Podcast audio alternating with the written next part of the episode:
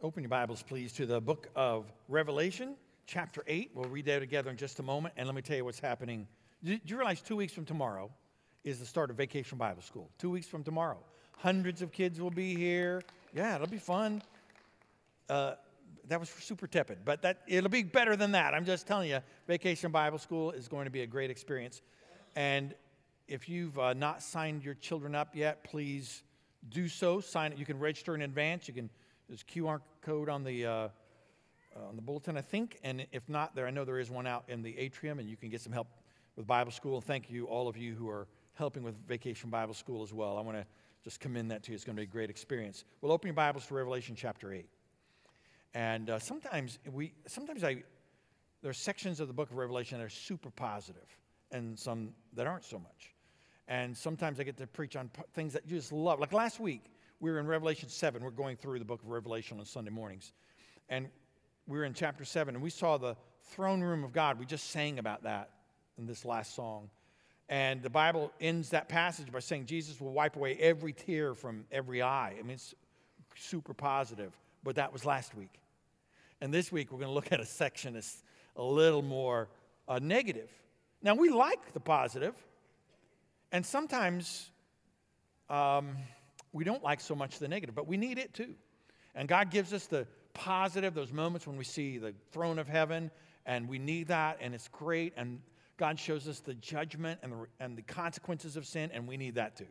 So here's what we're going to do we're going to read two chapters of the Bible out loud together. We're going to read this. I'm going to, I'm going to read it out loud. You're going to read it in your mind. And you get your Bible open, please, and follow along, and you're going to see what we call the Great Tribulation. So there's going to be some, there's going to be a, maybe you got the idea by the words great tribulation, that there's great tribulation. Maybe you got that, maybe you figured that out on your own. And you'll see a little bit of what's going to transpire in the future. And, and then I'm going to come back after we've read all those chapters. I'll read some, I'll comment a few times, and then I'll give you four principles that we learn from this important section. All right, are you ready? Two chapters. If you'll read two chapters of the Bible, just five days a week, just two chapters of the Bible, in half a year, you'll have read the entire New Testament for yourself. You could read the New Testament for yourself. All right? So, and you've today you'll already have done two chapters, so you'll be ahead of the game. All right, here we go. Ready? Chapter 8, Revelation. Follow along. The Bible says this When the Lord opened the seventh seal, there was silence in heaven for about half an hour. I think that's because of the awe of what's going to transpire in the vision ahead. Then I saw the seven angels who stand in the presence of God. Seven trumpets were given to them. Another angel with a golden incense burner came and stood at the altar. He was given a large amount of incense to offer with the prayers of all the saints on the golden altar in front of the throne. By the way, we've seen that uh, in the book of Revelation already of the prayers of God's people, like incense in the throne room of God, that is, it lasts and it lingers and there's a power to prayer. Verse 4 the smoke of the incense with the prayer of the saints went up in the presence of God from the angel's hand. And the angel took the incense burner, filled it with fire from the altar, and hurled it to the earth. There were peals of thunder, rumblings, flashes of lightning, and an earthquake. Verse 6 And the seven angels who had the seven trumpets prepared to blow them. And we'll see six of the seven trumpets uh, this morning. Verse 7. The, then there'll be an interlude, and then we'll come back to the seventh chapter eventually later in the book. Verse 7 The first angel blew his trumpet, and hail and fire mixed with blood were hurled to the earth. So a third of the earth was burned up, a third of the trees were burned up, and all the green grass was burned up. Did I tell you there was a little bit of negativity to this? Some bad things happening? Verse 8 The second angel blew his trumpet, and something like a great mountain ablaze with fire was hurled into the sea. So a third of the sea became blood, a third of the living creatures in the sea died, and a third of the ships were destroyed. Pretty bad. Um, this great tumultuous time, a third of the seas must be hundreds, thousands of ships on the sea at any time, destroyed. Verse 10 The third angel blew his trumpet, and a great star, blazing like a torch, fell from heaven. And it fell on a third of the rivers and the springs of water and the name of the star is wormwood, and a third of the waters became wormwood. So many of the people died from the waters they had been made bitter. So it's like a meteorite, maybe even almost like a nuclear explosion, this um, bitterness of the water, people dying from this. Verse 12 The fourth angel blew his trumpet, and a third of the sun was struck, a third of the moon, and a third of the stars, so that a third of them were darkened. And a third of the day was without light, and also a third of the night. And I looked, and I heard an eagle flying high overhead, crying out in a loud voice, Woe, woe, woe to those who live on the earth because of the remaining trumpet blasts that the three angels are about to sound. So we've seen the four trumpets. It's all negative. Bad things happen, darkening of the sky. The, the eagle flies, and he says, If you think it's bad now, he does the triple woe. And he says, There's going to be bad things coming. Let's see them now in chapter 9. The fifth angel blew his trumpet, and I saw a star that had fallen from heaven to earth. And the key for the, for the shaft to the abyss was given to him. He opened the shaft to the abyss, and smoke came up out of the shaft like smoke from a great furnace, so that the sun and the air was, were darkened by the smoke from the shaft. Then locusts came out of the smoke onto the earth, and power was given to them, like the power that scorpions have on the earth. And they were told not to harm the grass of the earth or any green plant or any tree, but only those people who do not have God's seal on their foreheads. Remember the seal of the 144,000 Israelites that are going to be used to spread the message of the gospel in, in this time of tribulation. Verse 5. They were not permitted to kill them, but were to torment them for five months. Their torment is like the torment caused by a scorpion when it stings someone. And in those days, people will seek death and will not find it. They will long to die, but death will flee from them. A, a little bit negative. Verse 7. The appearance of the locusts was like horses prepared for battle. Something like golden crowns was on their heads, and their faces were like human faces. They had hair like women's hair. Their teeth were like lions' teeth. They had chests like iron breastplates. The sound of their wings was like the sound of many chariots with horses rushing into battle. And they had tails with stingers like scorpions, so that with their tails they had the power to harm people for five months. And they had as their king the angel of the abyss. His name in Hebrew is Abaddon, and in Greek he was named Apollyon the first woe has passed. There are still two more woes to come after this. So John sees a vision of the future, and there's this, these terrible events, and maybe sort of described like maybe weaponry that John would not have been able to see in his time, of course, and beyond, and or maybe uh, demonic forces, or perhaps better understood as a combination of both. This terrible cataclysmic events taking place. Verse 13. The sixth angel blew his trumpet and from the four horns of the golden altar that is before God, I heard a voice say to the sixth angel who had the trumpet, Release the four angels bound at the great river Euphrates. So the four angels who were prepared for the hour, day, month, and year were released to kill a third of the human race, a third of the human race. The number of mounted troops was 200 million. I heard their number. And this is how I saw the horses and the riders in the vision. They had breastplates that were fiery red, uh, fiery red, hyacinth blue, and sulfur yellow.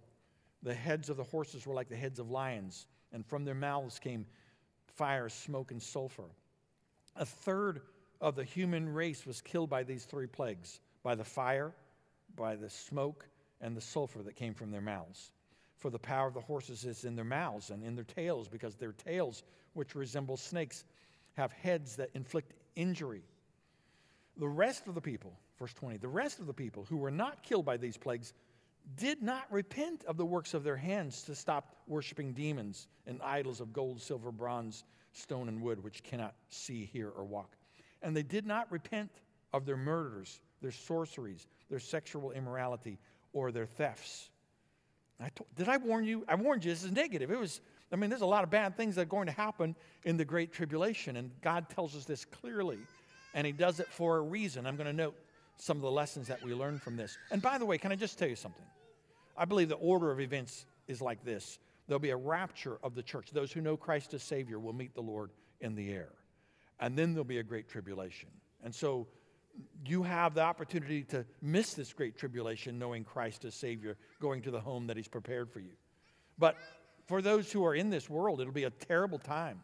Many will die, many difficulties, much judgment.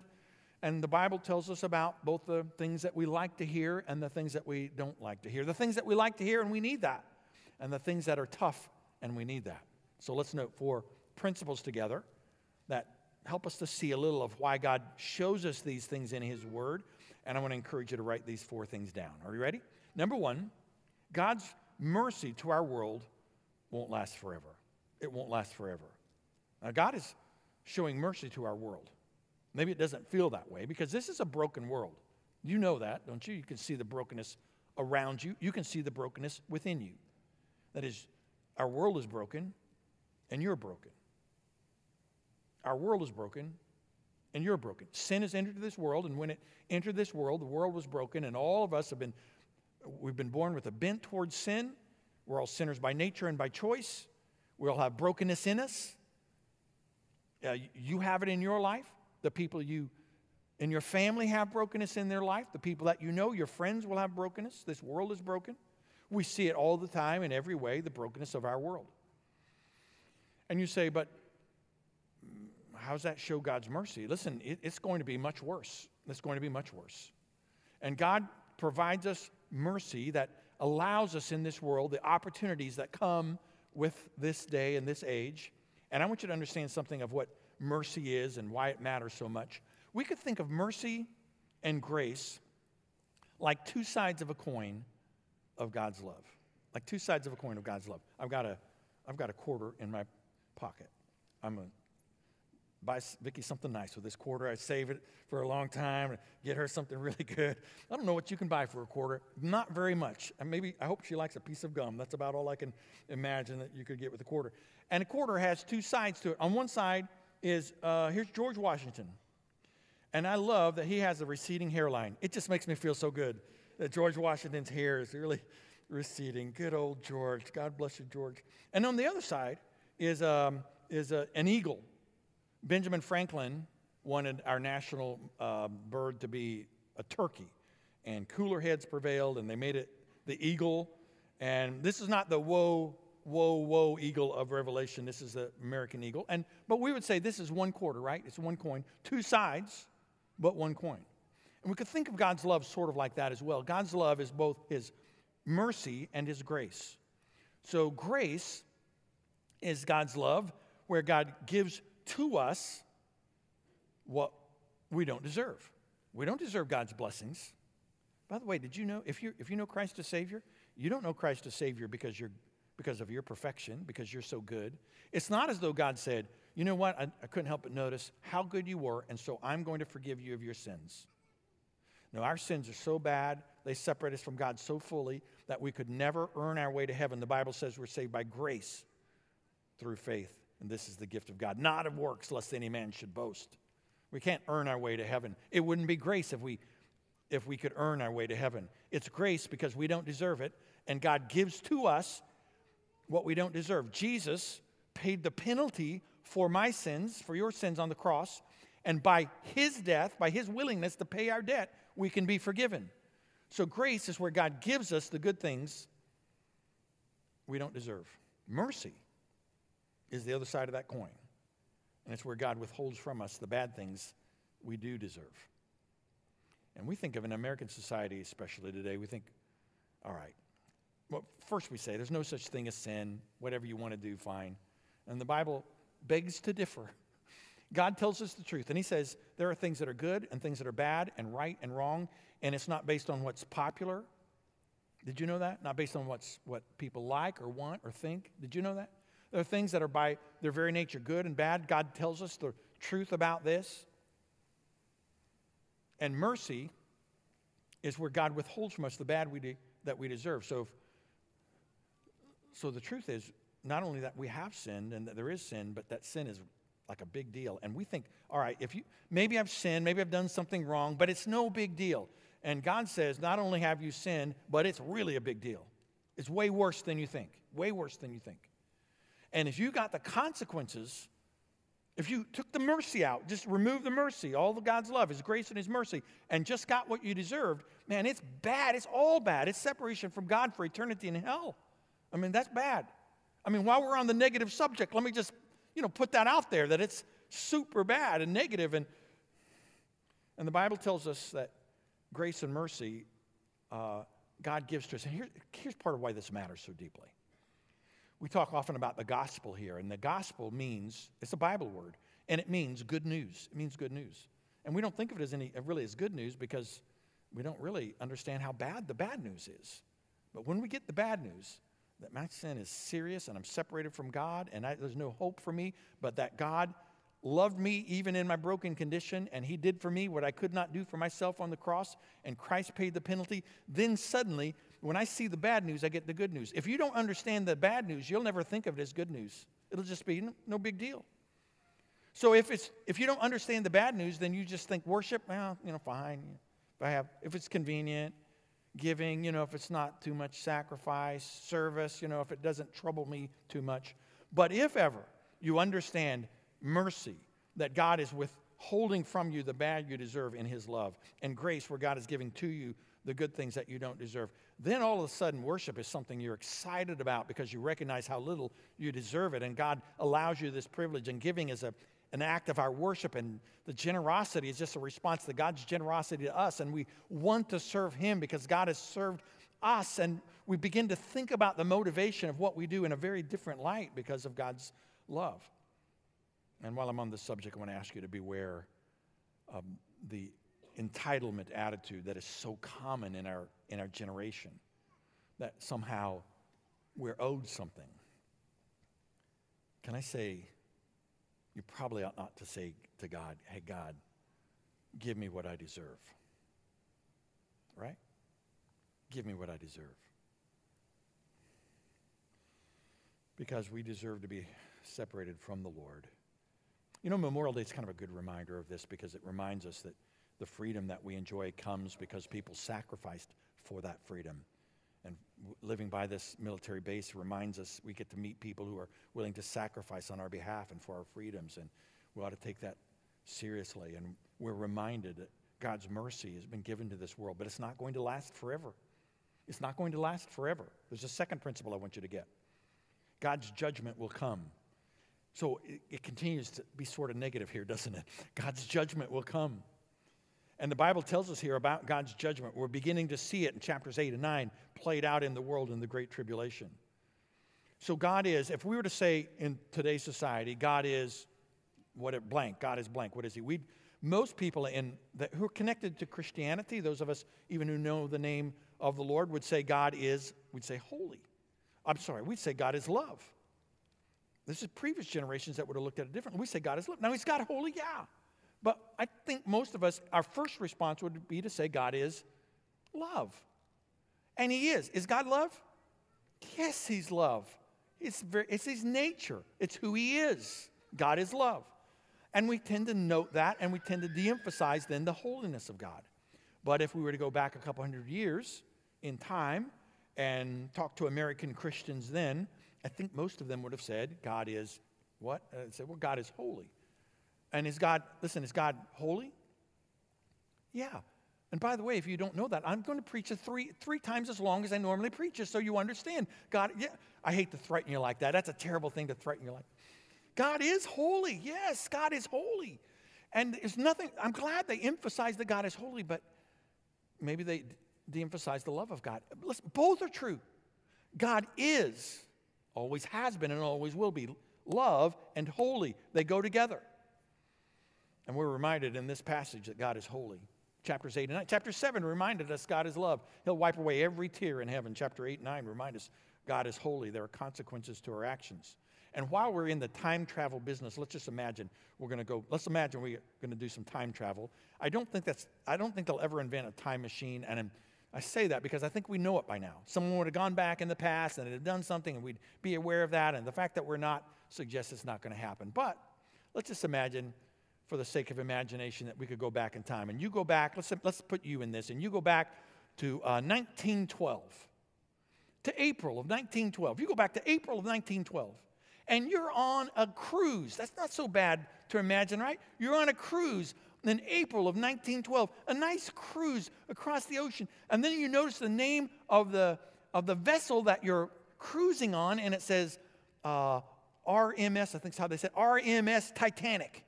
And then all of a sudden you say, oh my goodness, I know what's going to happen here now. This is going to go poorly. Bad things are going to happen. And so, if you have any compassion in your heart, you start warning people. You start saying, hey, we need to get prepared. How about the lifeboats? Let's get those ready. Guys, are you ready in a moment's notice? Because I think some bad things might happen. It doesn't look good. They say, this is the ship that God can't sink. And you're going to say, you're going to find out. You're going to find out. And, the, and so you're, you warned them, right? Well, this is what God does for us. He tells us what's going to happen. And he reminds us that God's judgment will come. One day, all of us will stand before the Lord. Whether you prepare or not, whether you want to or not, whether you like it or not, we're all going to stand before the Lord. The book of Revelation is telling us what's going to happen, and God's judgment will come because God, yes, God is love and God is holy. There's a third principle I want you to know. Hardened hearts continue to reject God. I am just staying negative, aren't I? Hardened hearts continue to reject God. And I want you to go back to the end of chapter 9. It's instructive to us the Bible says the rest of the people who were not killed by these plagues, and there were a whole lot of them killed by the plagues, did not repent of the works of their hands. Verse 21 And they did not repent of their murders, sorceries, sexual immorality, or their thefts. They didn't repent. You say, how can that be? When all of these people die and all of these cataclysmic events take place and all of the problems and this great tribulation, how could it be Listen, the, there's something about the hardening of the heart that is a danger for all of us. And the more you say no to God, the harder that heart tends to get. And you can say no to God in different ways. You can say direct, like the three year old little boy who says, shakes his little fist at his parents, You're not going to tell me what to do. We can do that to God. We can say no to Him that way. But probably more common for many of us is to say no to God in a more indirect way. And we say, mm, Not right now. Someday, someday, don't get me wrong, God. I'm going to follow you. I'm going to serve you. I'm going to obey you. I'm going to do what you tell me to do. I'm going to trust you as my Savior. I'm going to live for you as my Lord. I'm going to do what you call me to do. I'm going to obey you in this area. Someday, one day, what we're saying in effect is not this day, no to this day, no to right now. And the more we say no, the more we tend to have our hardens, our hearts get hardened, and those spiritual arteries begin to clog. And we begin to find saying no to God is easier.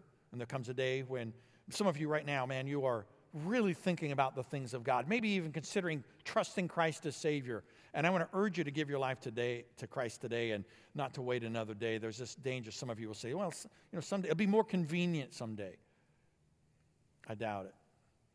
And the danger is your heart will grow harder. Some of you are believers, even. There's a hardening that happens in our own hearts, even as believers, where we begin to say, well, not right now, God. I'm not going to get really serious about my faith. Someday, of course, I'm going to. You know, someday, on and on.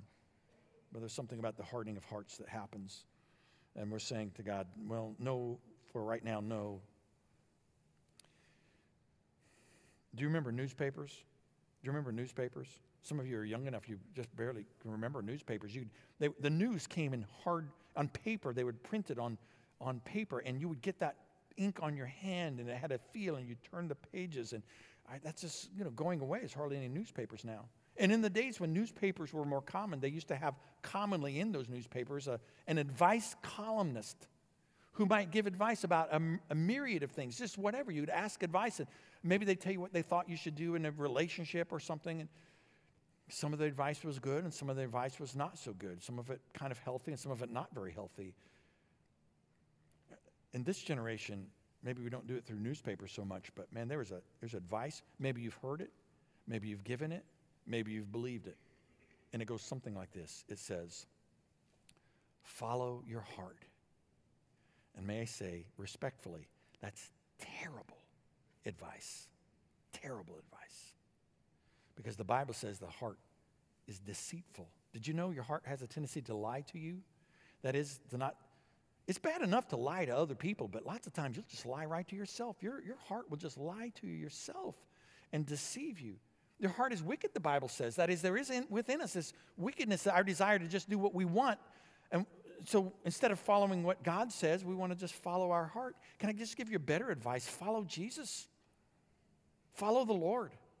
You might not always see where Jesus is going, and maybe you don't always understand why Jesus says no or why the Lord tells us to go through that door, not go through this door. We might not always fully see it, but follow Him.